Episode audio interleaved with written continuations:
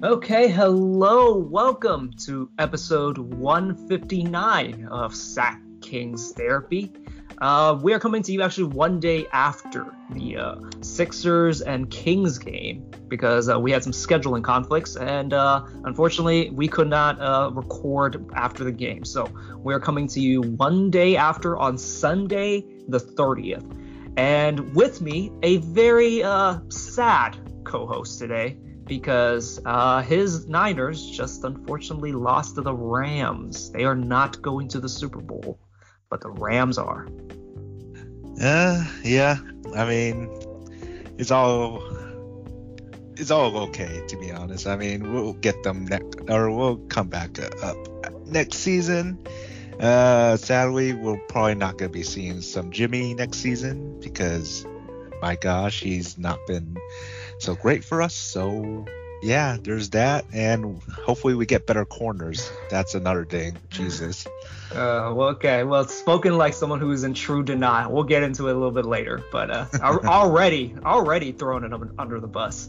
Anyways, uh, okay. Well, let's uh, let's uh, just get the get the uh, Sixers game out the way. Well, I don't want to say it that way, but like, you know, it's probably the least interesting of everything that we're gonna do because uh, you know coming up in this episode we're actually gonna have a little bit of a Sixers quiz. And yes I did ask Fong. He is fine with me doing this to him after the 49ers game. So don't come at me for that. But all right let's uh, let's talk about the Sixers game. So uh, Fox was out again. Uh, Metu did play this game. He's actually back. I let, us start with this. I what the hell is up with his ankle like it's it's listed as sore. And I've always heard from Jason Jones that the Kings have a hilarious habit of just listing guys out with soreness. And if you guys don't know, um, I'm using quotation sore. Like they'll just be out and they'll just be sore, and this will last weeks, if not months. So like it, it seems to be a continuing trend for the Kings, unfortunately. Uh yeah. I mean, how many games has he missed because of quote unquote soreness? It's uh three games total, I think, after this game. Oh really? Oh man. I mean, he got I guess you could a quote unquote injury uh during a was it practice before a game, I believe, the a few games ago. He, apparently the story is that he kind of he came in and just wasn't feeling it. Like that's kind of what the reporting was, but it, nothing has really been like nothing has really been confirmed from the from the king side specifically. So this is all we know. We just know it's sore, and he's just not playing. So because like the, the thing that concerns it, it does concern me by the way, just because like De'Aaron wants to play. All NBA players, you know, want to play. Um, unless you're Ben Simmons, but you know, like Uh, uh, pretty much every NBA player loves basketball to a certain degree and will play through injuries. The fact that he's not playing like at all, like in general, like concerns me. And the fact that it's been three games and all we got is soreness, there's got to be some going on. Yeah, I don't know if he's trying to rest or you know maybe there's gonna be a trade coming soon. I don't know so that was kind of the other part. Like, do, do you want to get into conspiracy territory? Like, is he just sitting out to, you know, not possibly injure himself? You know, uh, I just saw like on Twitter today, looks like Joe Ingles might have suffered a pretty severe injury. You know, prayers up to him. Hopefully he's fine. But like, yeah, do you do you want to minimize the risk? Is that where we're going, or is it just the Kings being the Kings and he is has something? They're just not telling us what it is. Well, hopefully it's not terrible, and uh, hopefully we see a speeding recovery from him because he we kind of need him in a way. So if I were to ask you the percentage, like remember how I asked you the percentage of Ben Simmons whether or not he stays on the Sixers? By the way, him staying on the Sixers might have just risen dramatically. Um, like if I were to put a percentage, and you know, I, I hate to I hate to have to ask you to answer this, but like do, do you does De'Aaron play another game as a king? And what From percentage here? would you oh. yeah, and what percentage would you put it at that he will play another game as a king? From here on out? From here on out. Uh I would say a pretty high percent. I'd say 70. 70. Yeah, I'm kind, I'm kind of there with you. I honestly like just I don't think he's gonna get traded, especially not for Simmons. Like the more I think about it, the more unless it seems to make sense that he'll be traded for Simmons. It's just like I don't know. I, I don't know how they value um you know Sim, like Sixers. I mean value Simmons and how they value Fox. I don't think a deal is gonna happen. I don't think like the Godfather deal is out there. Um, that's you know Pascal Siakam, um, Jaylen Brown. I don't think those deals are actually available. So I just don't think he's getting moved. So that's just that's just the way I see it. Hopefully, again, this is not anything serious, and hopefully it's not to hold him out until the trade deadline. That just seems weird to do as an organization. Yeah, that's that's still what like what two weeks from now. So yeah, that I mean, seeing well, just under two weeks. So you know, oh. can we hold him out for you know about a week and a half?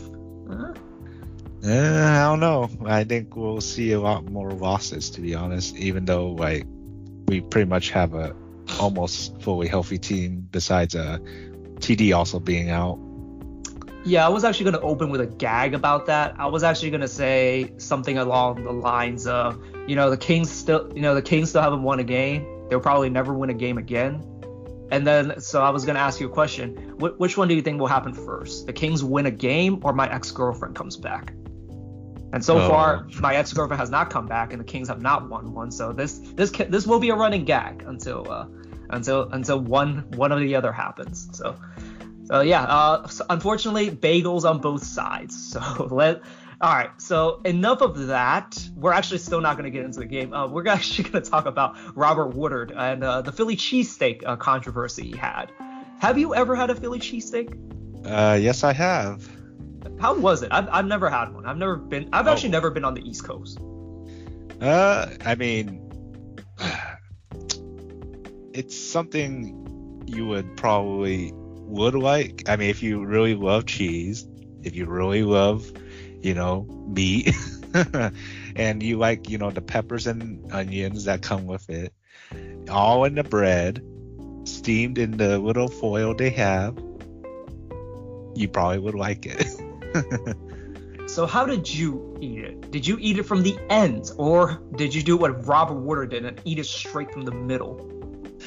well, for my Philly cheesesteaks that I have eaten has always been cut in half. So I come from what is it?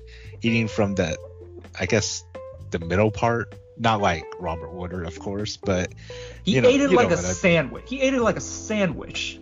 he literally just chomped on it from the middle with you know uncut. I've never Oh, seen that. It, it- was weird. It was weird. I've seen like a video of someone eating like you know a Chipotle burrito straight from the middle, and they were doing a gag because I, I guess the guy looked like Justin Bieber, and there was a I guess a running gag within uh, how all these paparazzi dot this one guy was Justin Bieber eating a burrito wrong. So yeah, it's kind of like in that sense with Robert Woodard. I don't think he was imitating Justin Bieber. I'll No. say. I think it was just his first time, and for whatever reason, he decided to take it right from the middle. I- I anyway, uh, well, you know, my thing is like, I, I mean, it is whatever, but at the same time, like that was weird. I mean, I get where he's coming at in some degree, but I mean, for most people, we've we've eaten sandwiches before. There's no right of mind uh, of a single person that would eat a sandwich like that, to be honest. And unfortunately, this is probably what Robert Woodard will be remembered for if he's not going to play more. So. Uh, yeah um yeah so that was a little thing i saw on twitter and just wanted to quickly talk about it all right let's finally get into the game how how, how long have we been talking uh, we've been talking for 10 minutes uh, we have not actually gotten to the game let's, let's actually talk about the game it's not because we don't want to talk about it it's just we have other stuff um, coming up or c- come up but that's honestly more important than this game so uh, kings ultimately lose uh, 103 101 um my the my big summary of this game is that the Kings were able to like they played they actually played defense this game. Like that was surprising. You know, they smothered the shit out of Joel Embiid. He could not get anything going in the first half. Like there were the only way he had success was he got a bunch of free throws. I believe he ended up with like 12 free throws and he made 10 in the first half. But they smothered him really well. Like they doubled him base as soon as like as soon as like he catches it anywhere near the post. They rotated just like very nicely, forced deflections, forced steals, and then like that. So they played good defense on that end, and then on offense they were moving the ball. They were taking advantage of the turnovers. I forgot how many fast break points they had, but it was it was a, a substantial amount. And they were also like protected the ball really well and that's kind of how they got on got to a pretty substantial lead. They ended the the first half with an 11 point lead, but you know they were like hovering like around 13, 15 pretty much the entire like first half, and it, it was like really really good Kings basketball. Yeah, sadly again I did miss most of the first half, but uh, from what I've seen on the score, I'm, I was like, wow, what's going on? And when you explained that we were actually doing some sort of defense against uh, like their best player, especially Joel Embiid being a beast he is, I was like, there's no way. Because uh, in my mind, I didn't think we had guys to even stop him or even, you know, attempt to double because th- I mean, Joel can score over these guys pretty easily.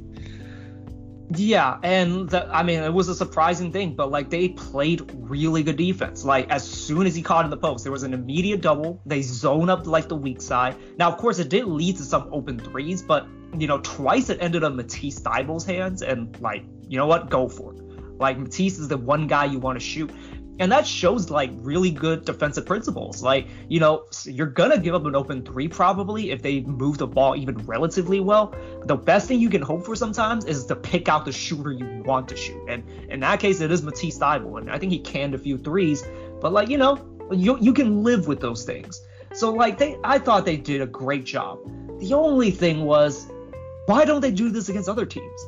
Why don't they rotate well? Why don't they play with good energy? And why are they connected all the time? It takes it takes them playing a good team to do all that for some reason.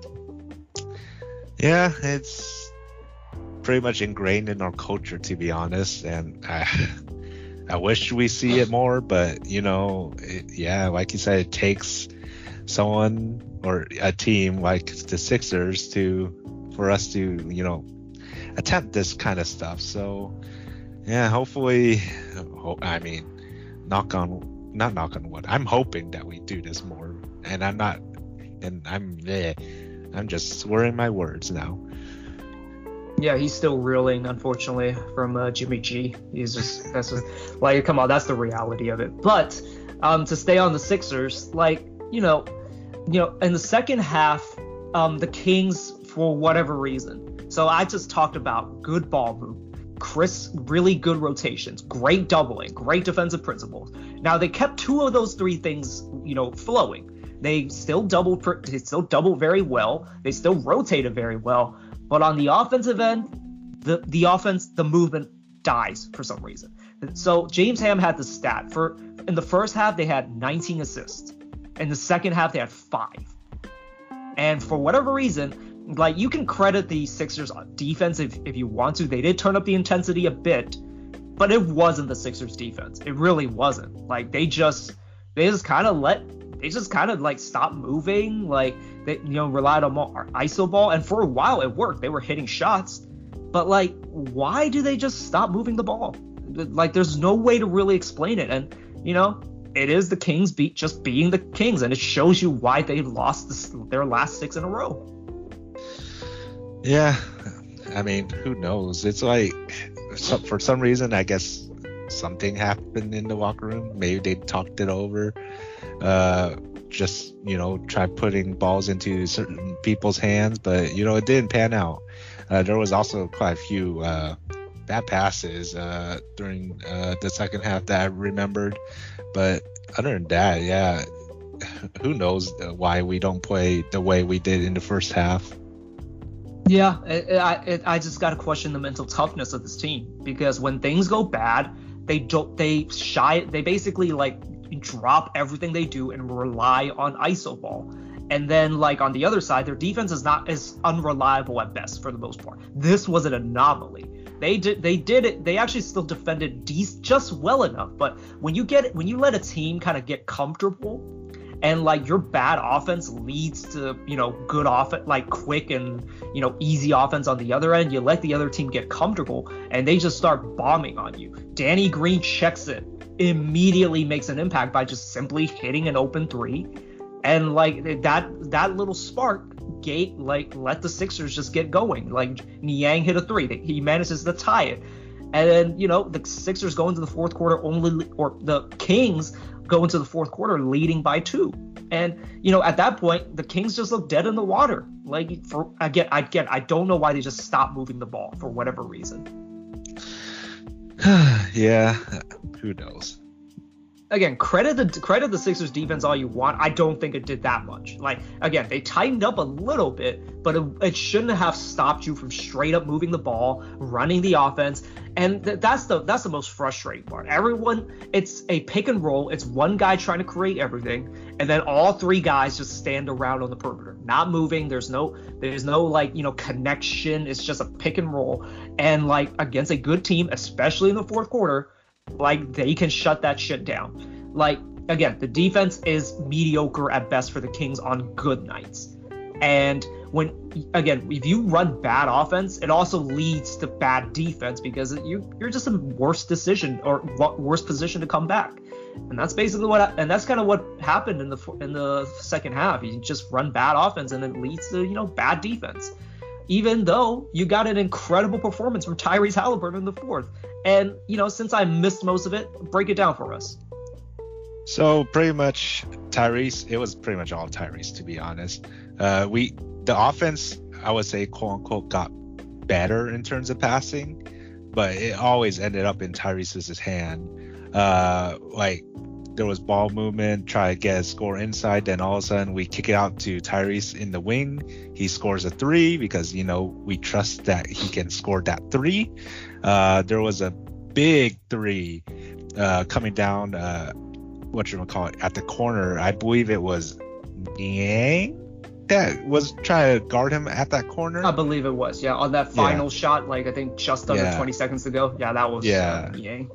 And uh, what you call we were only down by two by the 11.1 uh, seconds left at the fourth. And after that man i don't know what the refs were doing but they uh, they called a five second violation on the sixers inbound and you could tell doc was furious about it.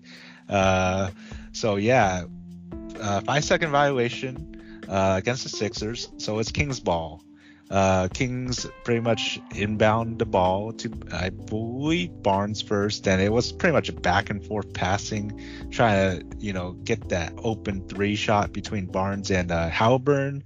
It ended up with Barnes's hand. I, I mean, I'm pretty sure he was pretty open.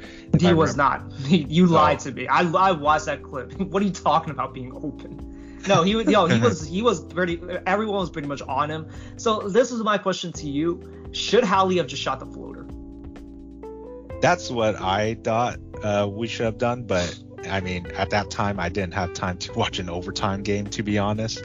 And I mean, you were you were probably would have been back uh, to uh, cover that overtime part if you know Halliburton did hit that floater. But yeah, I mean, why not? We could have uh, attempted to play the Sixers in overtime, and you know maybe Halliburton would have been uh, went off even more during that overtime, to be honest.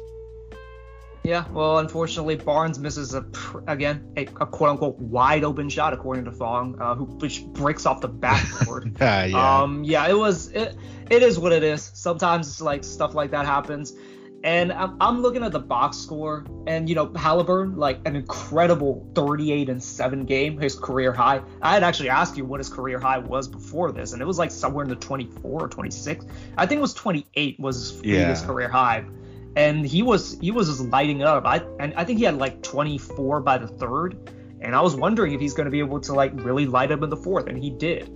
But I'm looking at the box score, didn't really get much help from like anyone else on the team. Like Barnes had 10 points in the first quarter, only scored six for the rest of the game. Like Bagley, like just was he I, he, I thought he was good on defense, but like on offense, he was just his misses were just like blown layups. Something is just off with him, like off with his hands. And you know, I'm looking at the progression of Jaren Jackson, And like he's basically his first three seasons up until this season had just had been just as injury prone as Marvin. Yet if you look at Jaren Jackson, that man that man is swole now. What happened to Marvin? What what did what did he do in this time? Like it's just one of those things that's like that does make me jealous of the, very jealous of the Grizzlies and does make me hate them to a certain degree. Uh yeah. I mean, you know, Marvin with I don't know. it's like uh he's trying. I mean, then again, we barely give him any time because, you know, he's not good enough to uh, earn that time, but uh, he did get uh, 20 minutes this game, so I mean, what he proved to us today was pretty much whatever defense he can provide uh, against Joel. I mean, like, yeah, he. I thought he was. I thought he did good in his time, and honestly, should have probably got more minutes. I mean, there's one guy that played more minutes than him that really sticks out. Let, let's get to it. Buddy Hield. He's been fucking terrible. He's been 10 of 49 in the past, I think, five, six games. And if you and if you don't want to do the math, that's about 22 percent. Yeah, I and, I don't. And in an instance where TD is out, De'Aaron Fox is out, somebody got to put up them shots. This fucker is not doing it, and he's not making jack shit. One for eight, 0 for seven, somehow plus one. I don't get how, but like, you know, eight rebounds. Credit to him. Three assists, nice. He's got to hit open shots. Like, sure, there were some shots that were tough that he couldn't hit. Fine. There were plenty of open shots that he just bricked, and I don't know what the hell was going on with him. Like, you know, he I, I know he wants to get out of sack. If you want to get out of sack, play well so people actually want you. You are a terrible fucking player right now and a waste of time whenever I see this fucker out there. And I, I even made the joke. You were asking me, like, oh, it, Uh, oh, like, oh, it's the last possession. We need to play defense. Is Buddy going to be in there? And I said to you, are you kidding me? Of course he's going to be in there. And of course, he ends up on the best perimeter defender for some reason. I don't get it. And that's kind of why like if you were to ever just trade a guy for peanuts at this point, just trade Buddy for peanuts. Apparently, we'll get to we'll get a little more detail later, but like apparently there was a deal for him for a THT, and apparently the Kings said there's better value for him. I don't care anymore. Just trade him for T- THT and peanuts. I don't care anymore. Just get him off this team so we don't have to play this guy. Yep, pretty well said because there's nothing much I could say other than that. Buddy is a liability in both defense and now he's a liability on offense. Now he's been a, he's been a liability. Yeah. Anyways, uh, Davion was okay. You know, he he did what he could. He started out hot, of course, cooled down. He ended with 15 points, six for 14, not too bad. You know, three for seven from three, and played his usual stellar defense. But you know, he's still he's learning and he definitely like he's not a starting caliber point guard. He definitely is a backup, but you know he he's he's still learning. I believe by next year he will be a starting caliber point guard for this team if De'Aaron Fox is not on this team. Now, if he's a backup, that that will be interesting. But as it stands right now, you kind of do see some warts in his like game. He's not a great playmaker. He he mm-hmm. gets a little bit of tunnel vision, and you know, we're putting him in a position where he's one of the designated playmakers with with Tyrese when De'Aaron's out. And you, you know, this is the kind of the frustrating thing about the team is that you put De'Aaron back in, Davion might fall back into a shell. Like there just isn't like that confidence, I guess, with these guys where they're just gonna do what they're gonna do, in you know, despite like you know, there be like they they it's a bad mix of guys who want to make things happen and guys that don't make things happen when they have the ability to. And then instead they always rely on the guys who are, who do want to make things happen, but honestly aren't good enough to make things happen. See Buddy Hield, for example. See Terrence Davis, for example. Like it's a bad mix. It's a bad mix of like guys like that, and you know, hopefully one of these days they'll finally figure out that balance. Until then, this is the product we're gonna get. Oh yeah. I mean, going back with Davion Mitchell, I mean, yeah, I mean he's he's really good.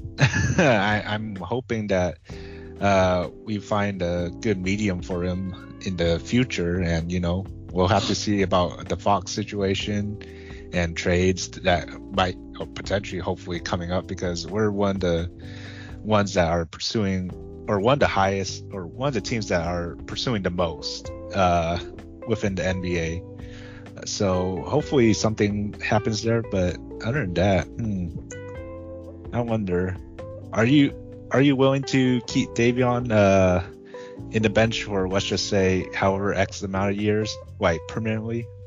Look, that I said this on the last on the last episode. At at some point, you are gonna get into crossroads with Fox and Davion. I think Davion will soon be overqualified to be coming off the bench and needs to start. But you can't do that as long as De'Aaron Fox is on the team. You will have to come in at a crossroads where you're going to have to get rid of one of these, one of the three guards, and and and that I mean one of Davion, De'Aaron, and Halliburton. And it's not going to be Halliburton, and it's going to be one of De'Aaron and Davion. And mm. you know, depending on what what honestly, like I don't know how much uh, trade value Davion has. I know I know De'Aaron Fox probably has a lot of trade value, but like, is he going to get you a star? Like, if he's your if he's your trade piece to get the Godfather deal, unfortunately, I'm more than happy to part with him because, like, again, you have this logjam right now in a way because like Davion does not play this well if he's coming off the bench. He just isn't. He's not going to get the minutes. He's not going to get the opportunities. Like this is where like it's tricky to ba- to find that balance. Like we as we as you know observers say, well, you can just plug this in like off the bench, and like he'll pro- he'll provide the same like level of production coming you know, just doing what he does. But you got to understand, it takes a little bit for, you know, players to get into rhythm. And Davion's playing starters minutes right now, which means he has time to get into rhythm. He's not going to have that time when De'Aaron is on the floor. And that's just how that's just how basketball works. You know, there's no stat to prove that. There's no analytics to really prove that. It, that's just how basketball simply works. And at a, at a certain point, you're going to have to answer the question: Is Davion does 30 minutes of Davion outweigh the benefits of having De'Aaron Fox play play 30 minutes? Mm. And you're going to have to make a choice at some point. I'm I, am i am not saying it's now. Like maybe Davion takes a leap next year. Maybe you deal De'Aaron over the summer. I don't think you do it by the trade deadline. Mm. Okay. So by that time, let's. Uh, bef- I mean, before we move on uh, so quickly, uh, would you trade Fox or Davion over let's just say the summer. For what? It depends. Whatever deal. You're gonna that... you're gonna have to give me something to, before I say yes. As I said, De'Aaron, two guys, two guys I traded for. Like even Bradley Beal, you would have to make me think about it a little bit. I'm I'm saying Jaylen Brown Pascal Siakam. That's it. Okay, yeah because as of right now, I'll, uh, yeah, like you said, I have no idea what Davion's uh, trade value is.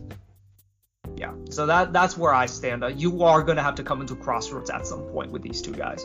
And mm-hmm. again, again, you're not trading Halliburton. You're just not. Oh no. Okay.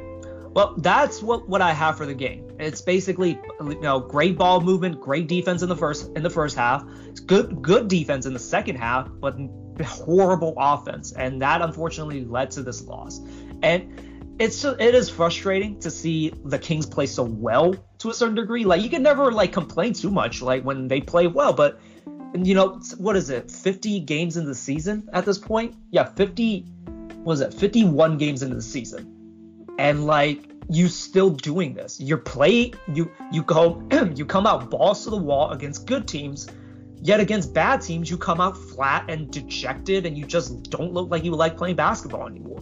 Like, what is what is the reason for that? And yet they're gonna have to look deep down. They're basically Monte McNair made the same mistake Vlade did. And yeah, I know that's a I know that's a very bad thing to say, but the mistake that Vlade made was that the 39 win season. He he basically said this core is gonna this core is good enough to, to get us wins. The only thing we need to do is to support the core by drafting, or not drafting, but by signing role players to support that core. And that's the decision that Monte made last offseason. He he looked at that, you know, seven man rotation and said, if you add a little bit of depth, that should improve the team well enough for them to make the playoffs. He doubled down on this core player, which is De'Aaron, uh, Barnes, De'Aaron Barnes, uh, Buddy, uh, I would uh, Richaun really wasn't part of that. So it's basically these three guys. And he basically said that core is good enough, is a good core, and is enough if you put enough pieces around them, they can lead you to success. Unfortunately, they've this core has now proven that they can't lead you to success, and you need to you need to kind of like scrap the core and find another one. And that's the that's the mistake he made, unfortunately, with his team. There's something with that core. There's something, just something within that again that core players that just don't work and you simply need to revamp it does that mean trading De'Aaron for scraps no but like you can't deny that at this point like it, the issue is with those three players it's with fox barnes and buddy like whichever whoever you want to put the blame on you can't you can't really dis i guess disregard the effect of the other two which is barnes and uh barnes and fox they're part of the problem. Can they be part of the solution? Yes. But unfortunately, in order to get value back, you're probably going to have to part part with at least two of those guys, and that's just the reality of it. Yeah, sadly, that is the case, and hopefully, whatever we get back, we see a better, you know, better season for the next season, and uh, hopefully, we'll get more wins. yeah. Okay, now let's uh, just quickly just talk ab- about some trade stuff. Um, of course, trade season, you gotta you gotta have to talk about him. Now, we're not gonna have a lot of on Ben Simmons this time because we're actually gonna kind of put an end to him right now because apparently, um, Woj reported that the Kings have ended their pursuit of Ben Simmons, and one of the reasons why is because well, the specu this is speculation, but um, basically, you know, the Kings were in Philly which means that you know they have a chance to meet in person. And Monte McNair likely met with uh, Daryl Morey in person, and they had their meeting. And Monte basically came out and said, "This guy does not really want to do a deal with us, so we're out. We're being used as pawns. We're being used as leverage, and we're done." And apparently, in the report, the asking price was actually higher than what was reported. Now, if you guys don't remember, it was reported that the Kate or the Sixers wanted Halliburton and multiple first round picks. And apparently the asking price was somehow even higher than that. Oh, well, ain't that great. Uh, I wonder what uh, man, I'm mixing up the GMs right now. Uh, I'm wondering what the Sixers are were asking, and it's probably going to have to involve Halliburton if they were asking that much, huh? I imagine they asked for Halliburton and Fox. That's what I'm speculating. Mm-hmm. Because I like, how is it even higher than multiple first round picks? At that point, if I'm giving you Fox and Halliburton, you give me your picks. That's not how this works. But you know, it just seems like uh, Daryl Morey does not want to actually do a deal. He basically wants to use us as leverage to basically ask other teams to come up with more. And for better or for worse, the the Ben Simmons King saga is is ending is ending for at least about a week. Because once the trade deadline looms, you know, even closer, you know, the panic is going to really set in and you never know if Daryl might want to change his mind. Ah man, we'll we'll have to see because, geez, I we just want this to end, to be honest. And I'm glad that uh, Monte is looking at, at uh, other possibilities uh, with trades uh, besides, you know, the Sixers. But man, this uh, Ben Simmons thing needs to end soon. Okay, so let me give you a. Let me just give you. Um, let me think. Let me. I'll give you two names, and you tell me what you would trade for them. So I'm talking. So I'm asking for player, and how many draft picks. Mm-hmm. So all right. So Jerami Grant. Okay. Who would you trade for him, and how many picks? Jerami Grant. Hmm. Can we do Buddy Hield and maybe one pick? Sorry, choked on some water. Jesus. Okay. Okay. So would you do an unprotected pick? Ooh. That's a tough one. Mm. at this point, why not? Because we need to get rid of Buddy Hield, and that's if Detroit really, you know, is down for Buddy Hield. Now here, now here's kind of the here's kind of the killer. Would you do this year's unprotected pick? Oh man, no. So okay, yeah, I probably wouldn't do. I, you can talk I, if somehow Detroit would accept the next year's um next year's unprotected pick. Sure, like because the thing with Jerami Grant that I'm not very interested in, I feel like you would need to trade Barnes to get him, mm-hmm. and like I the reason why I would want Jerami Grant is for him to play next to Barnes because we you know this team needs wings, and. Mm-hmm you know, like he's a he's actually a good player to fit, like to just uh, you know on paper just like a fit, another wing that can kind of score and do some other things. Like again, the the tricky thing with him is that you do have to get. I feel like you do have to give up a lot to get him, and maybe you can talk them into two protected picks. Like we'll see how that works, but like I don't think they would take that. I think it would take more for the for uh it would take more for us to actually get him because other teams are going to be able to outbid the Kings for this. Yeah, that's true. So let's just say, uh, yeah, that's uh, that's tough. So um, I'll just take it as you. Okay, let's just say uh, unprotected 2023 pick. Would you do it? And Buddy. I would. Yeah, I would do that too because you know, like you never know. You get Jerami Grant in here, he might be good. The Kings might be end up being better. Like, you know, you never know. And especially if you don't have to give up much. Like let's be honest, like giving up Buddy at this point, sure, you lose a lot of offense. He does create offense to, a, to a certain degree, but you do lose a lot. But like you add a lot of defense, and you just you eliminate a lot of you know boneheaded um, boneheaded shots from Buddy, and also just some of the bad defense. Like I feel like at this point you're like you're it's addition by subtraction, and you're adding a very capable wing to your team. Mm-hmm. I don't think I don't think Detroit would do it. I think they would ask for more, but you know. yeah probably. you know, we, we can dream. We can dream a little bit. I mean, we could try. Why not? We have Monte ask. okay, so the other guy that I'm very interested in now, John Collins.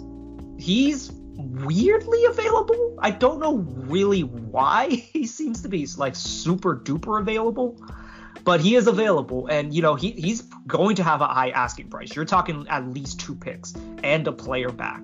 And basically, what I'm thinking is something along the lines of Harrison Barnes for him and two picks from us.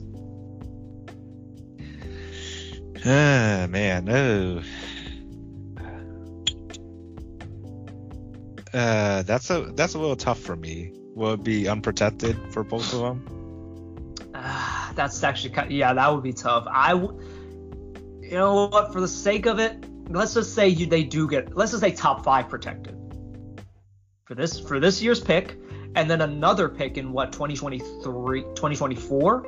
That's probably like you know, for you know what unprotected 2024 pick. How about that? Hmm. Yeah, that's that's a little tough for me to be honest. For John Collins, uh, for now I'm gonna say I won't go for it. I don't know. It's it's still I might change my mind to be honest, but yeah, it's a little tough. And I think you're going to change your mind right here, right now, because I would say yes. Mm.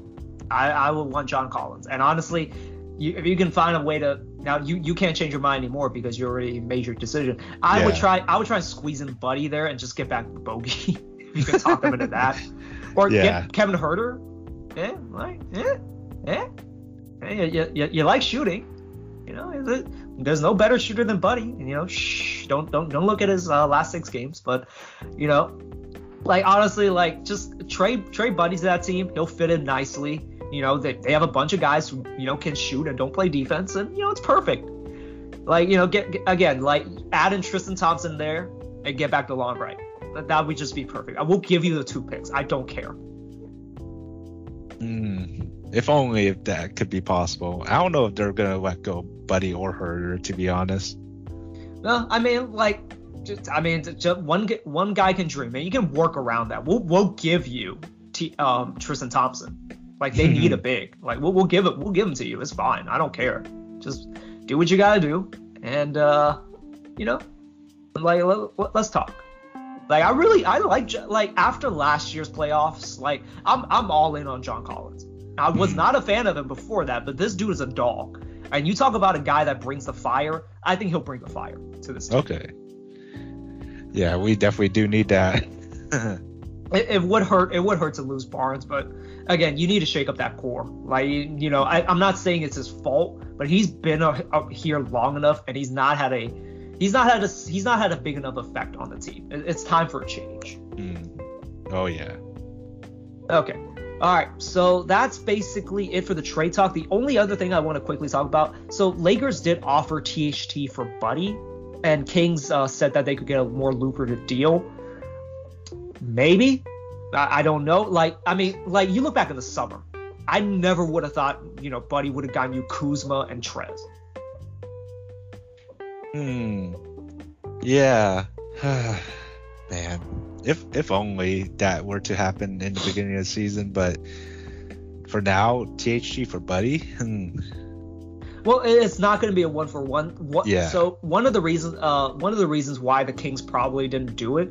So spe- James Ham speculates is because it's a very complicated deal. You basically need to get a third team involved because the King. So they would need to include um, Kendrick Nunn and THT and three other players because of how badly their uh, salary structure is because they have minimum guys.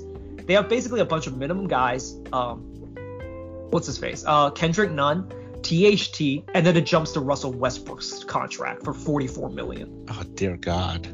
So like it's very complicated, and the reason why you can't just trade for like you can't just keep stacking minimum guys to send to the Kings. In order for the Kings to accept those players, they have to cut guys. And I don't know if you want to just straight up start cutting Jahmi'us Ramsey, Robert Woodard, and guys like that. It's way, it's hilariously complicated just how dumb the, the Lakers situation is. And it, it can be like weirdly tricky to get a deal done with them.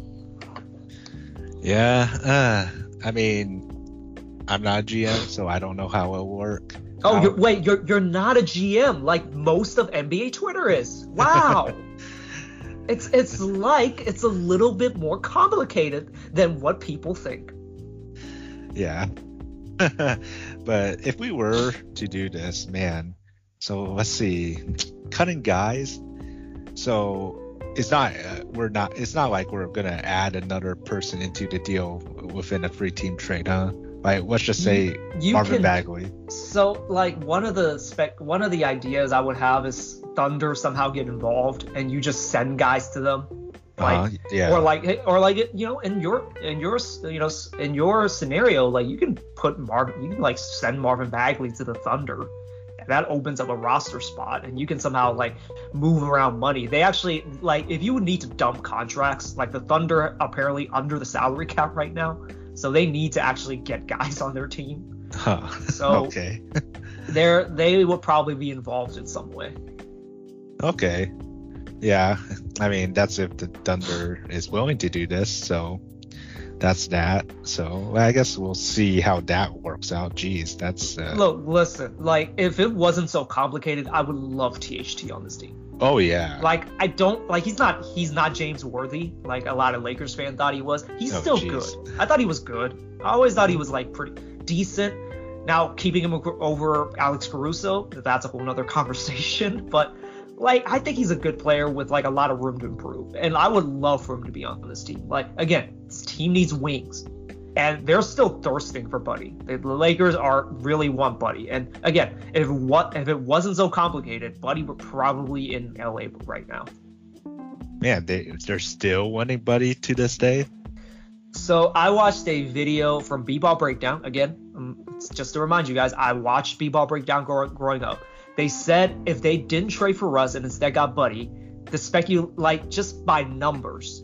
Now again, I don't trust the numbers, but like the numbers say the, the Lakers would have 10 more wins right now because of just Buddy shooting. Now let's not let's not forget Buddy doesn't play any defense. Like I don't know how they would have covered for that, but you know that's just me. But like the idea is that they like the the numbers say that Buddy helps that team a lot. And I think statistically, like again, you look at like how horrible of a game he had against the Sixers, he was still plus one for some reason. It's just one of those weird things where like he's he's a real like analytic analytics and st- and st- stats darling. He just is. And like you can al- you always have that thing. The Kings almost have this advantage to a certain degree when it comes to trading other guys. A, a lot of other guys, a lot of other teams can talk themselves. Well, we know how to use Buddy. He's he's got bad numbers right now because he's on the Kings, and the Kings don't know what to do with him.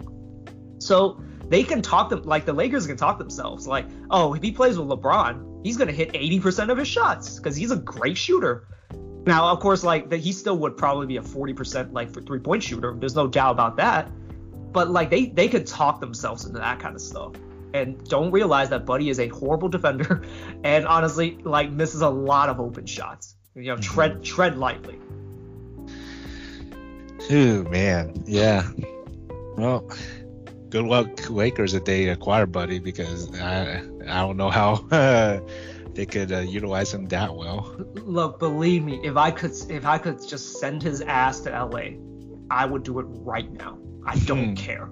It's just that their dumbass G- GM structured structured their um, roster so badly that it's actually hard for for us to give you Buddy.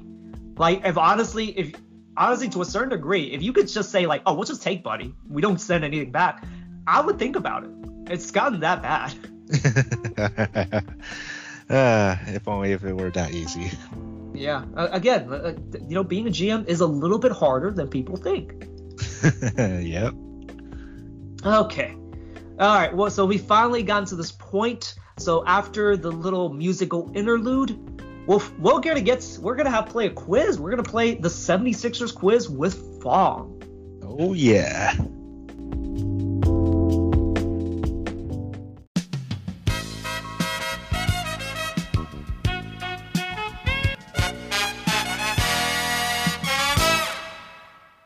Okay, on our third edition of Fong's How Much Does Fong Know About the NBA? I could, could not come up with a better name. I was going to call Fong's Torture, but we're just going to call it How Much Does Fong Know About the NBA?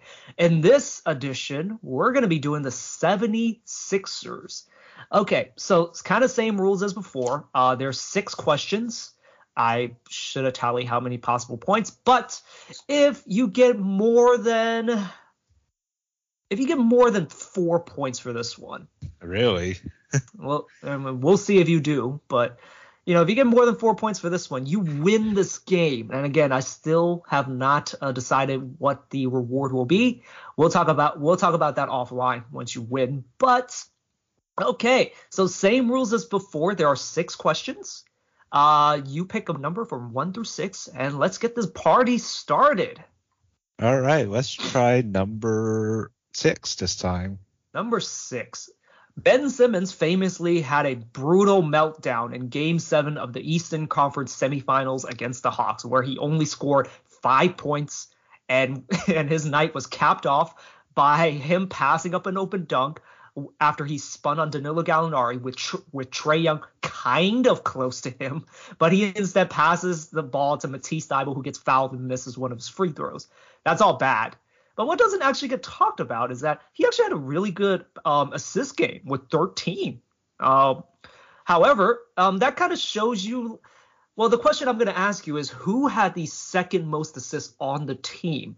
But I'm also gonna, just going to make a point of like he really is the playmaker of that team. Uh, I'll just say that it, it, doesn't get talked about enough. Let's so see. Who had the second most assists on the Sixers during this game? Uh, I, I'm trying to remember. Was Seth still on that team? He was on that team, yes. Ooh. I'm gonna have to go between Curry and Maxey. Which one are you gonna go with? I'm gonna go with Curry. It is not Curry. You have Damn. gotten it wrong. Um, the the Tobias Harris crossed your mind at all? Dear God, he had the second most assists. He had the second most assists with four. What the hell? Okay. That it does show you the kind of like chasm that the uh, Sixers are dealing with this game, uh, or like their team in general, because they need playmaking, and Simmons does like fit, does like you know do all basically all the playmaking for that team. Like mm-hmm. it's one of those things that doesn't get talked about. I know like he he didn't score much at all, But at the same time, like it doesn't even get talked about. Like he is a very good assist guy. And again, 13 assists, granted five points, but on I think two of four, if I remember right. Let me check. Yeah, two of four from the field, 13 assists, eight rebounds, you know, but only five points. And unfortunately, five, the five points is what people talk about a lot. Dang. Huh. Uh, that's interesting. I, yeah, I would have never guessed uh, Harris to be honest. Maybe uh, Joel third, but Joel was third. Yes, Joel oh. was number third with three assists. Uh, Seth Curry had two. I actually forgot to look him up. Oh, his okay. number didn't catch mine. Uh, Tyrese Maxey actually actually had three. Granted, he didn't play that many minutes. He only played 14 minutes. He was oh. not the, he was not the player he was uh, at this point. Mm-hmm. Uh, do want to bring up another note. Joel Embiid had three assists but eight turnovers. That doesn't get talked about enough of how like how he did contribute a lot to that loss. Granted, they should have been nowhere near that game if he didn't play as well, but eight turnovers during that game, more mm. than Trae Young, who played terrible this game.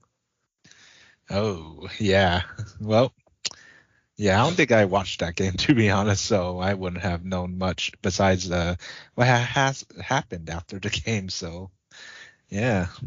Okay, so that's a bagel for you. Pick a number between one through five. Let's go down to West five. Five. Okay, five. Joel Embiid is undoubtedly the face of the 76ers franchise and the future of the franchise. And for the foreseeable future, and he arguably could go down as the greatest Sixers of all time as long as he stays healthy. Now, I'm uh-huh. not trying to jinx. Him. I'm not trying to be a dick, okay? But unfortunately, he has not done that up to this point in his career at all. He's always misses a chunk of games during the season, and he has never played. And also, mind you, he missed the first two two years of his career. Yeah. So yeah. the question is, what is the highest amount of games he's played in a season thus far? Thus far. How many games has he played in one single season? What's the most amount of games that he's played without, in one single season? Oh, without. Oh, okay, I see. Um, let's see. I want to say. Ooh, that's gonna be a. Are you gonna be able to round up if I say a number? No, you have to get the number exactly 100% correct. Oh, Jesus. I'm going to say 45 then. Jesus Christ. No, it's not that low. No, it's 64. It's okay. not that bad. I'm like, Jesus Christ. 45. That's half the that's half the season. yeah. Oh man. Okay.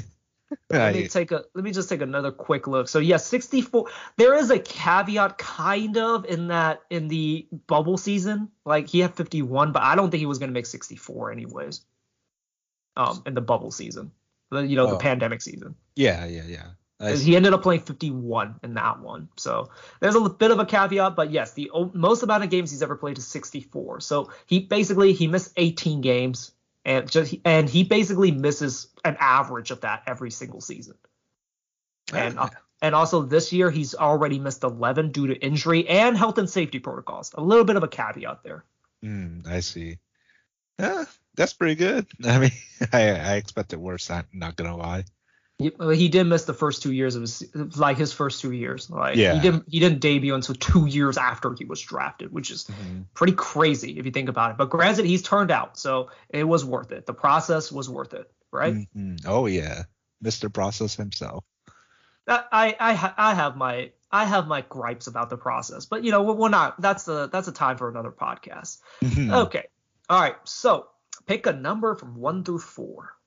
Let's go down the list again. Let's try four. So 2001 was a very memorable year for the 76ers. They uh-huh. made an incredible run all the way to the finals, led by the 2001 MVP, AI Allen Iverson. What is talked about a little bit less, although it is talked about quite a bit, is that there were there were other awards that the Sixers did end up winning. Now, I am going to ask you so there's bonus points to this question you you have you have to first for the first part you have to name how many awards now including the MVP. So that's already one. So that's a, uh-huh. that's that's already kind of gives you a bit of the answer. How many total awards did the 76ers win in the 2001 season? And you're gonna have to name uh, who won those uh, oh, for the bon- for the for the bonus points. So for the first part, you only have to give me a number. How many awards did the 76ers win in 2001? I'm just gonna say three. And that is wrong. Oh. they actually gosh. won four. Jesus. Now, Dang, I'm not, really? so so yeah, so yes. Now you still have chances for bonus points. You got to name you got to name all. Well, you got to name three of them because I already gave you one of them. The Allen Iverson won the MVP. Yeah. No. Now, all right. So since you don't have the number, hmm, let me see. Should I make this harder on you or easier for you? I don't know the Sixers at all, so I actually don't. I, yeah, I actually don't think it would help you even though I gave you the award. Okay, so I'll give you the award and you name me who won it on the Sixers. Can I see who was in the team? No, Okay. Oh No. dear God. no I'll give it. I'll give it away. I see. I don't even remember who was in that team besides AI. Well, yeah, let's hope let's hope you've seen enough Andy Hoops videos. Okay. DPOY, Defensive Player of the Year. Fuck. I am not getting this. I, I'm not gonna lie. I do not know. I, I just wanted I just want to hear you say a name that you think was on the Sixers. I really just want to hear. I, I'm not gonna lie. It's gonna be someone that I probably maybe know, but probably most likely don't remember. uh yeah, I'm I'm gonna have to pass. I don't even know. I don't even remember Come on, anyone. just I just throw out a name. I don't I don't care. You can he can be from the 50s for all I care. uh, uh, oh dang, who was that guy's name? Uh, no, not uh, fuck, man. Yeah, this is- this is tough. It's brought the F word out of Fong. Yeah, I know. I, That I filthy man. I really don't know anyone besides AI in that in that team. I I remember Tyronn. Tyronn Lue was on the Lakers. Was on the. Lakers. I, all I all I remember is the crossover from AI to on Tyronn. Now, have you ever seen, you know, just outside that picture? I well, I haven't seen it. I don't know if he's in the picture, but you know. All right, do you just want to pass? Yeah, I'm just gonna pass. I'll just I'll just let you pass this. So this there is a bit of a it's a I don't want to say it's a trick question. Honestly, you should know if you know anything about the Sixers. It was Dikembe Mutombo. Fuck, it He, is. he got he was tra- he was traded to the team midseason, and I believe it was Oh. the, it was the I, I think Phil a guy that got injured. I actually don't know the guy's name off the top of my head. Now that I think about it, but yes, DPOY that year was Dikembe Mutombo. Okay. The next award is Coach of the Year. Now, we already established you don't know any players on that team. Do you know who coached that team? Dear God, no, I don't remember that. Oh, do you want to do a Hail Mary for this one? I so wanted you to say Moses Malone or something like that. Like, that would have been hilarious. He's even no, he wasn't even on the team. Honestly, it would have been better than what you ended up giving, which was nothing. So, Yeah. Uh, let's say Rick Adelman. Are you serious? He was on the Kings. I know. what are you talking about? Jesus Christ. This this is how much I know about the Sixers. This is probably a bad idea for me to do this quiz. You are not a student of the game, sir. It, it was Larry Brown. Oh, Would you have ever guessed at it uh, in any in any universe? probably not. Yeah, not- he- yeah. He was a very famous coach in this era. He coached the uh, the Indiana Pacers like during the during some of the Reggie years, and he coached the Detroit. So he coached this team, and then he went to Detroit, won the championship there, and then I believe ended in New York where he got into a feud with Isiah Thomas and never coached again. I think. I see. Yeah, I definitely would have not remembered that. I was hoping for you to get one of these two, so it would give you give me a little bit more uh, faith that you would get this last one. Uh, good, good good fucking luck because six man of the year. Who was the six man of the year uh, on the Sixers? Six man of the year. Dear God. Ugh. Oh man. Yeah, Bobby Jackson. It was not Bobby Jackson. I was hoping for you to say Kobe Bryant because Kobe Bryant was second in six man of the year uh, voting in his second year, which Oh. was not this year, but you know, like at least that would have been funny. Sure, Bobby Jackson, it was not. It was Aaron McKie. Now I'll be honest, if you ask me who that was, I have no clue who that is. Okay. So yeah. The the thing I like to talk about during the Sixers run, so a lot of people say like, you know, the AI had a bunch of scrubs on this team. But you look at this team, like sure, they're not big names. Dikembe Mutombo was out of his prime at this point, so even he really isn't a big name. But the idea of is is that this was a team that was built all around AI, and these were competent NBA players, and they were built completely to fit his play style. In that he does all the scoring, and everyone does everything else. Like literally, everyone else rebounds and plays defense while he goes out there and scores. So I, I just I've never liked the narrative like AI was just you know playing with a bunch of scrubs. He was playing with a bunch of guys that fit his play style, which was he doesn't play defense and he hogs the ball a lot. So like these guys were like m- mainly spot up guys and just basically played their role perfectly. And that's what this team was. You can tell by you know the defensive player of the year, you know the coach of the year is you know some something and like you know sixth man of the year was won by Aaron McKie who again did just simply did his job whenever AI wasn't on the floor.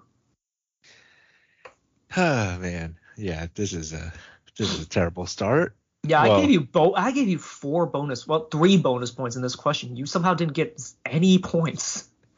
I like I said, I don't, I don't remember much about the that era. Now, in order to remember, you must have first known. So, there's that. Hmm. Okay. All right. Uh, pick a number from one to three. Let's go with three. Go with three. Okay.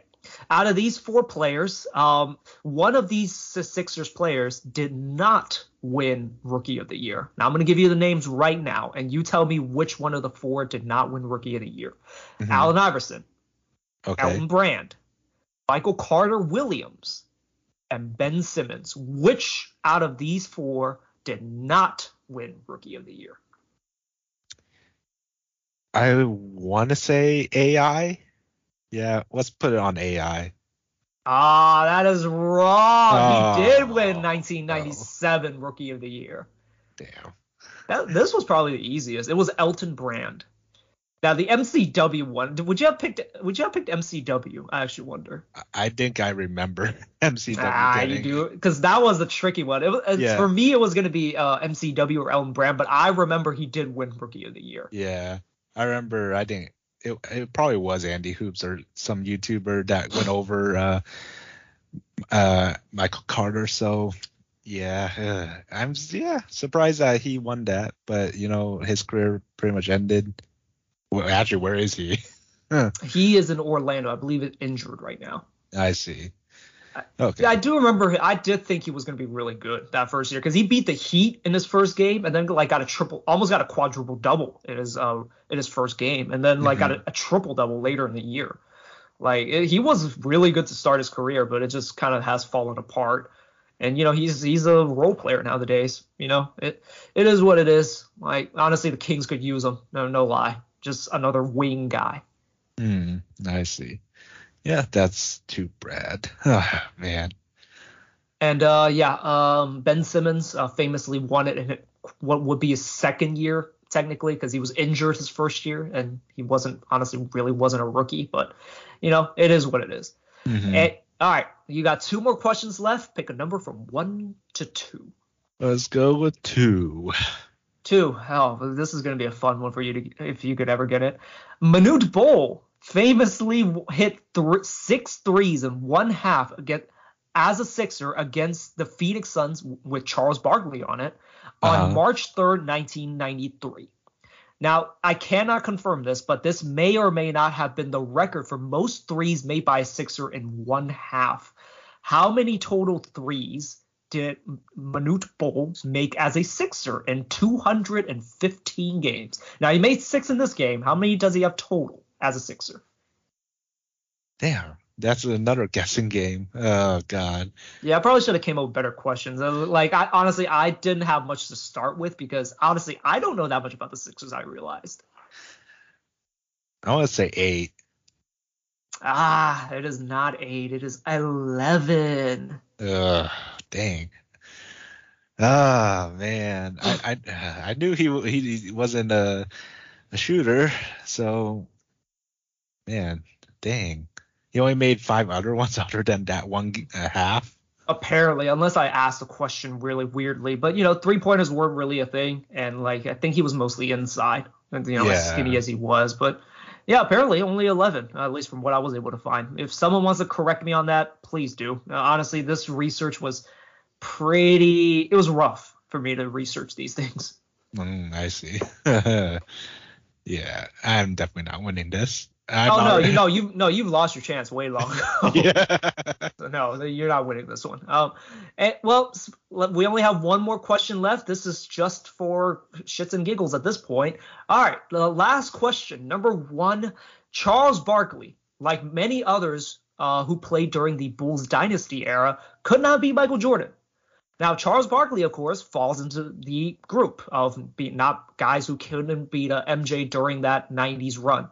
But he is actually a rare case in which he actually has a winning record against MJ in the regular season. So, what was Charles Barkley's regular season record against MJ? By what year? No, not one year total. So th- this Oh. does it, this this number does actually include like his time as a as a Sun and as a Houston Rocket. So keep that in mind. Okay. Wait, how many games he won against in the regular season? You said. In the regular, you know, what, I'll just take I'll just take how many games did he win instead of like you know the actual record. So he he told he has a total of 39 games against MJ in the regular season. How many did he win? Huh. I'm lowering the bar for you because Jesus Christ, zero Yeah. zero for 10 at this point. So Yeah. Let's say 28. So 28 wins, and what would that be? 39. So that would be 11 losses. Is that is that what you would? Is that your answer? Yes. And it sounds like it's not. It is not. It is actually only 20. He was 20 and 19 in the regular season against MJ. Oh wow. a very narrow margin. Damn. Okay. and uh, and like if you include the playoffs, it is 32 and 23. Oh no, the other way around. The MJ's record is a 32 and uh 23 against Charles in the playoffs. okay. I see. So yes, a very slight uh, margin uh, as a Sixer or at, in the regular season, but a, a very much a very bad record against uh, MJ in the playoffs. 12 and four was his record against MJ in the playoffs, or the other way around. MJ's record was 12 and four against Charles. oh boy. Yeah. So unfortunately for this edition of the How Much Does Fong Know About the NBA, unfortunately with the Sixers, he just doesn't know that much. Granted, this quiz was pretty poorly built and honestly was uh, built pretty quickly because I had one night to do this and I just came with the most trivia of trivia questions, unfortunately. So honestly, I don't know if the bi- if the biggest Sixer fan would actually be able to answer most of these. Yeah. I mean, oh, man. Yeah. That was that was tough. It was just a pretty much a guessing game, to be honest, for 100% of it. You know, at some point I'm gonna quiz you on the Kings, and I'll see how much you know about the Kings. Now that might be up Mm. more up more up your alley, but you you never know. You might fail that one too, honestly. yeah. When it comes to numbers, I mean, that's that's really like a that's really a guessing game for the most part, to be honest. Yeah, yeah. Unfortunately, a lot of them were numbers related, and uh, yeah. Un- even though you took what, how many years of calculus? Unfortunately, guessing numbers just they don't they don't teach that in calculus, unfortunately. So. Oh yeah. This is uh, not very much up your alley. And unfortunately, zero points uh, for the Sixers. Uh, yeah, um, just decided to do this because, well, you know, I had a little bit extra time. Why not try and do it? The Royal Rumble, uh, which we'll talk about in a bit, was a bit disappointing for me. So I just started actually just creating the quiz. so. Hmm. Anyways, uh, thank you for playing this. One of these days, uh, the roles will be reversed, and maybe you can laugh at me for not knowing about X team. Oh, we'll see. I I don't know what team that you would prefer. Oh yeah, the Warriors. We should try the Warriors for you. Yeah. Um, you can also try a, you know, like the Orlando Magic. I don't know fuck all about the Orlando Magic, so Dear God. You know. if you have the patience to create one, go for it. But you know, I I am okay with the Kings or the Warriors. Um, so yeah, anytime you want to put in the work to do that, that is up to you. Well, I guess we shall see. Okay. Uh, before we actually uh, close, we got two more topics to talk about. Uh, Royal Rumble just happened. Have you checked the winners of the Royal Rumble? Yes, I have, but I didn't watch the highlights. Well, we'll just well, I'll just give your quick thoughts. Uh, for by the way, uh, if you guys don't know, this will include spoilers if you have not watched the Royal Rumble. It's, it's your fault that you're listening to this right now if I spoil it for you, because it's been out there for a day. You should know by now. oh, Anyways, yeah. uh, for the women's Royal Rumble, Ronda Rousey returned and won. Um, you know, I I like that actually. I just wish it was a little bit more like I wish they put like you know instead of him, her, him, her versus uh, Charlotte at the end, I wanted like her versus Bianca or her versus uh, Liv Morgan even. Like, why did it have to be Charlotte at the end? I, I just didn't get that part. Uh, I mean, who who knows? It's it's you know probably Vince's doing, but from what I heard, I heard that the women's Royal Rumble was a lot better than men's, and I did watch part. We'll get to we'll get oh. to that. Oh yeah, but uh, yeah, the only um, highlights I saw were the men's Royal Rumble. So uh, probably after this podcast, uh, I'm gonna watch the highlights for the whole show. So yeah, I'm I'm hoping. I mean, yeah, I mean, it's good for Ronda. You actually, uh, I guess.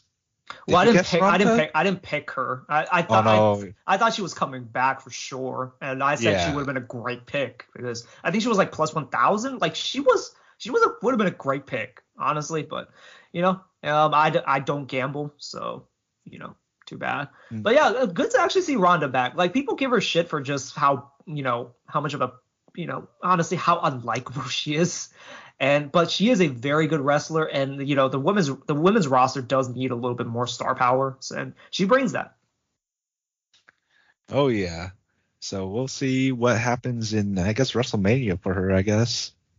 Yeah, and also like just like what, what's what's her what's her name? Sasha Banks just unceremoniously getting eliminated. That was weird. I don't know why they did that. I don't know if maybe she's not like in ring shape I, I don't know. That was a bit. That was underwhelming. That was. Mm. I, I, just wish they did more, but that's just me. Um. Okay, let's talk about the men's Royal Rumble. What did you see? Uh, let's see. Well, I saw who came out. That there's that, and I thought, man, this seems kind of like underpowered, or like there's not many names, I guess, that were coming out uh, in the first. I would want to say what 20 somewhat um or big names within the 20 somewhat uh you know rounds that they did and there was like it, it was weirdly spaced out i guess you could say because most of the big names came out pretty much towards the end so so yeah, you're pretty much on point. By the way, before that, I forgot to shout out uh, Zelina Vega apparently came out dressed out as Mamoru Chiba. Mm, I, yeah. I saw that outfit. I had no fucking clue that was Mamoru Chiba. I, I'm sorry. I like like looking back, yes, it kind of looks like it, but I don't know. It just didn't look anything. I, it did not remind me anything of Mamoru Chiba. I see it now, but like, anyways, I forgot to shout that out. But yeah, basically it was AJ Styles and uh, maybe, maybe there was another guy, but what it was was that it looked like the like um, WWE was trying to build out new stars. They were trying to get a guy like Rick Boogs over, like who's big and muscular. Like they're trying to get him over, so he tosses out Chad Gable, who I like, and then later on in the later on the Rumble, a guy named Madcap Moss, as you know basically this idiot that hangs out with uh, Baron Corbin, who's an annoying idiot now. Like he eliminates AJ Styles for no reason. So the issue I had, I primarily had, first of all, these guys aren't stars. No one's into them. WWE is really into these big guys. And then they also try to push them by having them eliminate like beloved, like beloved, like indie workers, like Chad Gable and AJ Styles for no reason. Like, and then like the guys who we actually did like, say uh, for example, a Damian Priest, he gets randomly eliminated by Omos, who Omos his only trait is that oh my god he's so tall. Like that's basically the gist of the first like three fourths of the Rumble. There were no stars, and they wanted to push some stars, but those guys aren't over with the crowd and probably never will be over with the crowd. But WWE insists on pushing these guys who just don't look, who are just the fans just aren't into. Yeah, it's kind of weird. Like there was also Johnny Knoxville that came out. That's a weird one. Then Bad Bunny came back. I'm like, so I, I, so Johnny Knoxville. Uh, by the way, if you're by the way, we gotta talk about if we want to see Jackass. I actually kind of make not not this wants to make me see Jackass. I kind of just want to see it because Jackass is kind of funny. I'm not gonna lie. Mm-hmm. And this is pro- I'm hoping this is the last one because from what I've heard, uh, Johnny Knoxville has taken a big toll. Uh, especially in his last, uh, I think he got hospitalized. Uh, I believe in one of the stunts he did during this movie. Oh, so just another day in the office. Like pretty much. I mean, he broke his penis once. Like and he's basically well the thing with this new one apparently there's a new generation of jack jackasses. Yeah. Um, there's a new ah. generation of guys apparently. I see. But uh, with oh sorry, but uh, sorry to cut you off, but there was also a video of uh, Brock Lesnar tossing Wee Man through a table in a restaurant. So whoever had to tell Brock to get out of there because they broke their table, that must have been fun. Oh man. But yeah, from what I've heard from Johnny, uh yeah, his his his brain's pretty toast for the most part. Like I uh, they I think I remember reading a post or something that his mental and brain capacity is of someone with dementia at this point. I mean, with some of the shit he's done, like you know, um, you know, he, he did it for our entertainment, and we should be grateful. Yeah. But yeah, like some of the stuff he did, like back in the day, yeah, uh, yeah. like however many concussions he's gotten, like getting just all the things being smacked into your balls and your penis, like it does, it, it'll take a toll on him, and you know, get some rest, Johnny. And it looked like they were pretty safe with him in the in the ring too, so you know, good good for you know, like it's it's nice. I'm surprised they haven't done more with WWE. Although I know there was a incident back in I think 07 where they wouldn't sell for Umaga, the the Jackass crew. So. Umaga mm. beat the shit out of them. So yeah, yeah, that, that, that might be why. But I'm surprised like it, they haven't like worked worked with each other more. Yeah, surprisingly, but you know, this is pretty much a promotion to them for their movie, so there's that. But let's talk about Bad Bunny. I, think he's he's good. I think. I thought he's he's got something. In my yeah. Opinion. Oh, oh yeah, he's got something. I mean, he's definitely one of the guys that actually I think he wanted to be a wrestler if he if he wasn't a was he he's a singer right i believe so I, I, I don't listen to any of his music apparently he's very big so mm.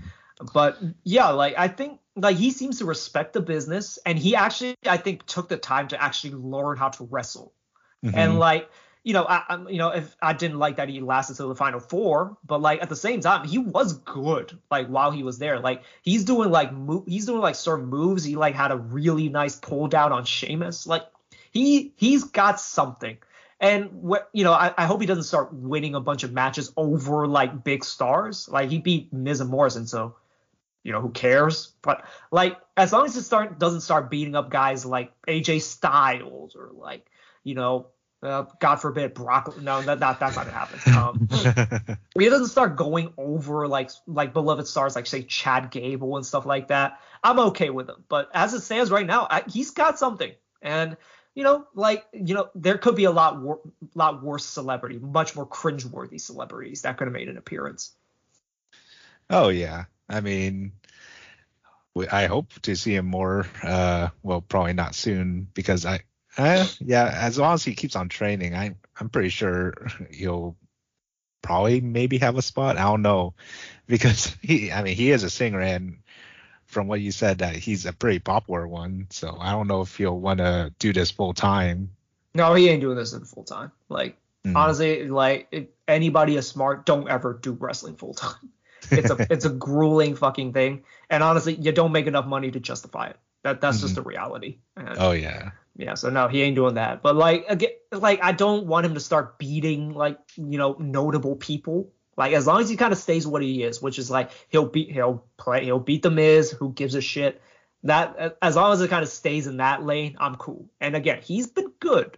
So let's don't don't tempt fate too much. I'll just say. Mm-hmm. Oh yeah. But yeah, other than that, the men's Royal Rumble like it ended it like it was a very flat ending. Like Brock winning kind of made sense, but like the way they did it, I didn't love it. Like Randy Orton comes in, just gets F5'd out the ring. Uh, Drew Yeah. McIntyre had a nice showing, gets F5'd out the ring. Uh, Matt Riddle to, versus Brock Lesnar. That's actually a dream match, like because both guys are UFC guys. Like Matt Riddle was good before he got released by the UFC. So like there there could be could have been so many things there. Gets jobbed out and just gets tossed up by Matt Riddle or by Brock Lesnar with one arm, mind you. Like he lifted Matt Riddle with one arm, just tossed him out the ring like it was nothing. So there goes that dream match. And just it, it just felt underwhelming. And like and let's not get into Shane McMahon. Like Shane McMahon, like I can't believe he's seen as a star. I I the less I see of him, I'm good. Yeah. I mean, have you seen those punches? Yeah, those pota- those potatoes. Like it's he actually punches people. Like that that's what a lot of people are just like don't want to deal with him because he actually punches you in the face. Uh, yeah, man, yeah. I wish there was something more surprising because it, I don't know, it, it felt kind of expected in some ways, uh, where Brock would come in and just demolish everyone. There was no fight, and yeah, pretty lackluster ending. Uh, it's Like- too bad that Like if Brock was gonna win, I wish he would have like Drew should have like had a bigger moment against him. Uh, honestly, if Drew won, it wouldn't have really mattered because Drew could have won and Brock just said, "I'm fucking Brock. I'm challenging Roman." Who cares? He didn't need to win the Royal Rumble, in my opinion. Mm. Oh it, yeah, it makes sense, but at the same time, like again, like they basically for the first three quarters of the of the match is like literally nothing happening, and then they try to push these you know these stars that probably aren't going to get over, and they they use like AJ Styles and Chad Gable and like amongst other workhorses to try and get them over. They're not going to get over, and then like you have some stars, but they're crushed by the by the ultimate star, like like it was nothing. Like Big E like came in yeah. and just got eliminated. Mhm. Like this dude, this dude was the WWE champion four weeks ago. Uh, yeah, and it's also too bad that Kofi got eliminated so easily too, because I mean he was I, I from what I've heard he it's kind of like a botched move because he was trying to do that uh save himself and get back in the ring type thing, I guess. So I Yeah. I remember seeing that. I was like, his feet touched the floor. And unfortunately, Yeah, and for boy. better or for worse, WWE actually followed their own rules and actually ejected him out. But like even even in real time, it looked like he touched the floor. And in slow motion, it was completely clear he touched the floor. Mm, and that's an unfortunate botch.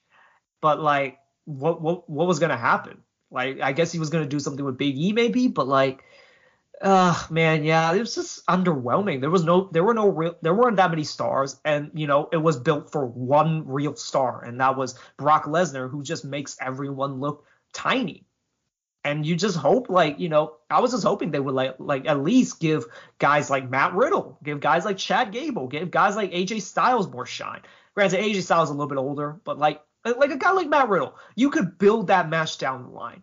Matt Riddle's a legit MMA fighter. There's a storyline there, and hell, they still might go with it, but like, at least like build something. But instead, just Brock just beats everyone, Yep. and then you just shrug. Yep. Well, let's see. Who do you predict for this one? Ah, who did I predict? I, did I predict Brock? I think don't I, think- I yeah, I did. I said Roman, I believe, but I mean he he wasn't in it, so So Uh. yeah, and uh, I oh by the way, I really appreciate the Shield entrance uh, by Seth. That was actually really cool. But you know Hmm.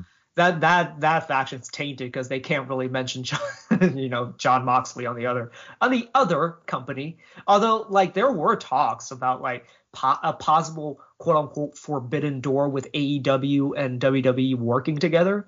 And you know there was actually speculation of whether like Cody Rhodes could have showed up or like you know Dean Ambrose could have showed up. But they did. So like it was a very underwhelming rumble. yeah. Oh. Yeah, uh, not a not a great uh, Royal Rumble. Like most of the show was okay. Like I'll be honest, I skipped the Miz and Maryse Miz and Maryse versus uh Edge uh. and Edge and uh, Beth Phoenix. I watched a little bit of the uh, Becky Lynch and Doudrop match. Like I didn't think Doudrop was gonna win, so I didn't just I just didn't bother. The Shield, the uh, the Shield, uh, Roman versus uh, Roman versus Seth was really good, but the women's Royal Rumble was good. But man, like the way they ended that show was flat, like the flat Earth. yeah. okay, yeah. I'm not a flat earther, by the way, so don't don't accuse me of that. But yeah, it was flat. It was a very flat ending. Yeah, it definitely was, and I wish I watched the whole show, but then again. No, you don't. no, you don't. Yeah. yeah, that that that ending didn't look good at all. This is why I don't watch like the WWE shows in full. It's just it's not worth my damn time. I'm reading people like that. Oh, I woke up at seven in the morning to watch this. I'm like, you poor, you poor son of a bitch. having to, having to wake up at seven for this garbage. Uh, well, it's what people love to do, I guess. Uh, yeah, sorry for guys who had to stay up to watch this. I do feel I do feel for you. And you know, WWE, maybe they change, but I don't know. This is it's not it's not great. And this unfortunately like they how do you again like just have being able like how badly they fucked up the build and just fucked up the rumble in general. And, it's unfortunate that most of the show was really good, but it's how you leave them sometimes. And, and, and unfortunately just leaves me with a bad taste in my mouth, which is how it ended. Uh, yeah. Well, time to watch the highlights, I guess, for me and see if there's anything that's that could be scrapped from this, I guess. Well, uh, before you do that, uh, well, it's time. Um, you know, your 49ers not going to the Super Bowl. Mm-hmm. Oh yeah. Do you have any thoughts? Uh, like I said, we'll get them next year. Uh, we uh, we just need to recuperate. Hopefully, we stay healthy. Uh, possibly draft corners, get better, uh, get more assets, or you know, maybe sign some people. I don't know just uh, we got to do some stuff to uh, help this team uh, become future proof because I mean we've we've been we've gone this far really uh, being considered I, I, guess you could say quote unquote underdogs uh, you know going against the Cowboys then you know the Packers next. And uh, yeah now playing the Rams and almost winning uh, being down 17 or being up 17 and 7 and you know the Rams coming back uh, winning the game with uh, 20 points. So yeah, I mean it's too bad that we're probably going to let Jimmy G go. I mean, I mean who am I kidding? We are probably going to let Jimmy G go. Uh, yeah, hopefully. Oh, just, just so just so you know, he so when asked about uh, the 49ers future, I'm talking about Jimmy G and yeah. possibly having played his final game his quote was, "I love this team." I know, yeah, and and you know our players love him too. So it's just too bad that yeah, he can't perform. I guess uh, with this team uh, as well as he should. That's that man. That that that would have been so perfect if we were sponsored by Roman. Is like, is like, well, if he can't perform, you know, you can perform in the bedroom, but uh, we're not sponsored by Roman or BlueChew yet. So one of these days I'll be making that joke. But um, yeah, I actually turned on the fourth quarter, and under two minutes to go, I saw that interception he threw at the end, and I I felt your heart break. Yeah, I mean, there was really not much to do from there. I mean, the Rams defense really collapsed on Jimmy, and that's his one weakness is not knowing what to do when uh, guys are coming after you. I mean, he scrambles and scrambles and tries to do something, but uh, yeah, not much that he could do because I mean, he's not as athletic as he was the first uh, year he was with us. Uh, yeah, I don't know what else to say. Well, uh, sorry for having making you relive that, but uh, I guess to better football news. So I just want to quickly get your thoughts on this. So Tom Brady is uh, retiring, but there mm-hmm. are reports saying that he has not actually told the Buccaneers whether he's going to retire yet. So this may be old news, but if he is indeed retiring, was it after 20, 22 years in the league? Um, so I guess uh, what what are your thoughts on that? Is, is he the goat? Uh, for us to get. Uh, oh, or are you saying that if he's the goat of all time quarterbacks? Yes.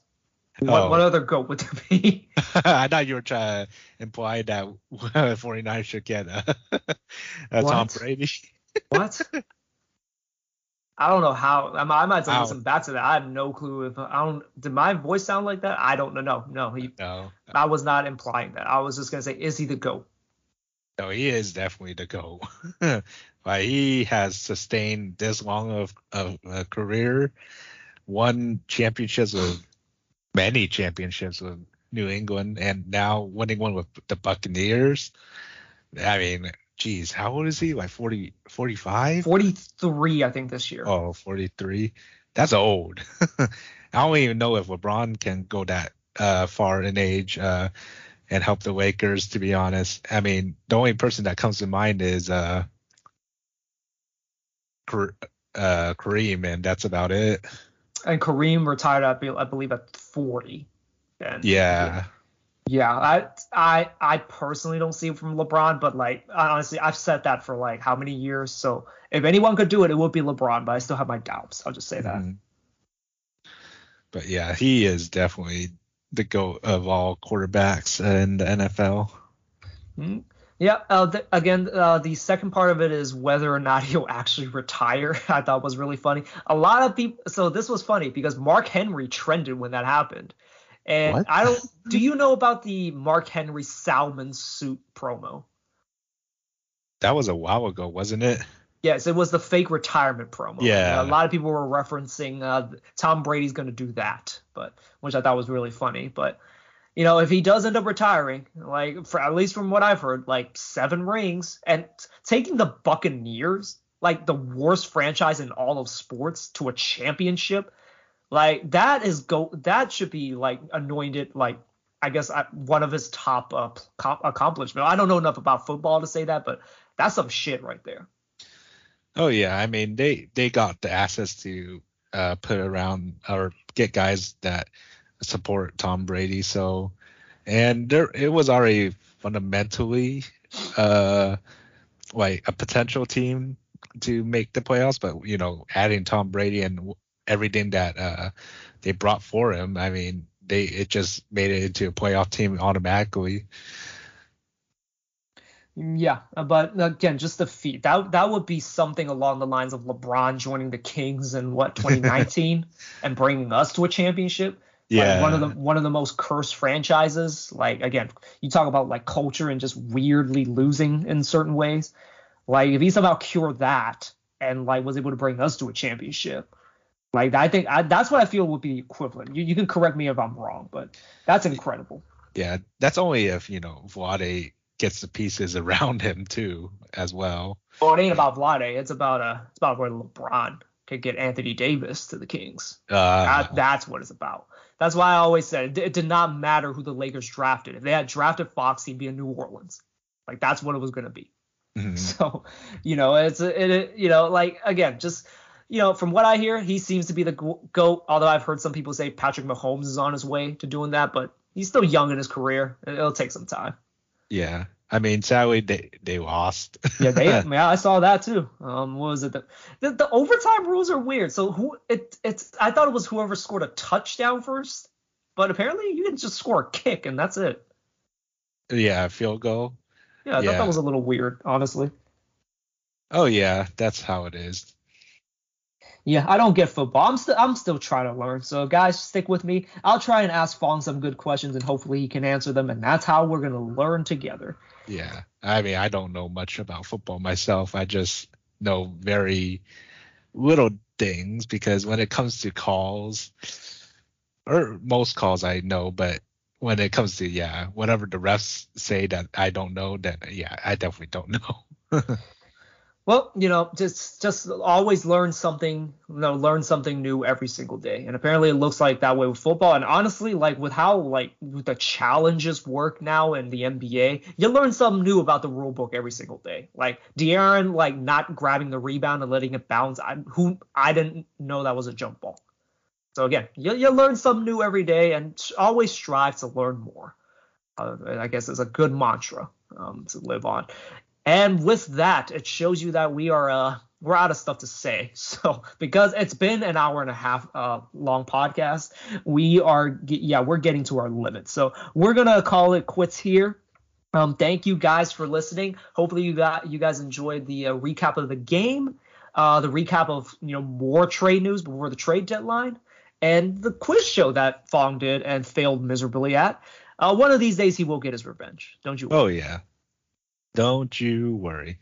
So I guess we'll come back at you guys. I guess maybe tomorrow because there's a game on Monday uh, against the Knicks, but there's also a game on Wednesday against Brooklyn. So we'll be coming back to you on Wednesday. I, I wanted to come back against the Knicks just because the Knicks are in a funk right now. Like they're actually talking about trading Julius Randle, which I did not think they would be would be like at, at this point. I thought it would have been like next year or something like that. They're the, like honestly, they're in their own little pickle. ah, I see. Well, let's hope uh, we don't become a laughing stock against them when we play against them. So I guess we shall see. Yeah, and I will also use this opportunity to beg my ex baby, please come back before we before the Kings win. But we'll see. Okay, then. Well, I guess we'll see you guys after probably the Brooklyn game then. Uh, okay. Um, prediction. Well, two and zero, oh, one one and one, oh, over two between the two games, I would say I'm hoping one for one. Yeah, I, don't, I can see us winning the Nets against the Nets actually, but that that's a that's a long shot to say the least. Mm, yeah, we'll see. I mean, let's see who who is on the Nets that's currently healthy. Is, so KD is out. I know that. Is this one in Brooklyn? I'm I'm gonna assume it's in Brooklyn because I know we play in New York um for for the Knicks. Let's see. Check. So if it is in Brooklyn, that means no Kyrie. No Kyrie, and I don't know what James Harden's happening. No, it's actually back home. Oh. So so oh so okay so you confused me because I thought I thought you meant a back to back for New York and Brooklyn. It's actually going to oh, be at home against Brooklyn. So Kyrie can play. Okay. No, yeah, I, I I think I forgot to say that it was on Wednesday that we're playing against Brooklyn. Yeah, God damn it, you confuse me. Uh, anyways, we'll be at New York tomorrow, and then we'll fly all the way back to the Golden One Center to play against Brooklyn. Jeez, coast to coast. Yeah, so I, I'm gonna predict a 2-0. Brooklyn's actually kind of reeling, just like with all the injuries and stuff. But mm-hmm. like, God forbid, like if you if you're ever feeling down, you play against the Kings, you're gonna feel like you're on cloud nine what should we call it? Wait, 2-0. you mean meaning we're gonna lose two? No, win win both. I think oh. New, New York is a mentally they're in a mentally fragile state. If they mm-hmm. can play as well, this is a big ask, but they can if they can play as well as they did against the Sixers and like actually like get up, get a double digit lead, the Knicks are known for really not being able to come back against against like these kinds of deficits. Mm. Okay. Well, I'm just gonna keep my uh, one and one prediction for now, and we'll see. You negative sack of shit. Okay. Anyways, all right. Well, thank you guys for listening. Uh, we'll catch you guys back after the New York game. Um, we'll be doing two separate podcasts uh, for the New York game and the Brooklyn and Golden State back to back. That's actually going to be the back to back. Okay. Well, I guess we'll see you guys later.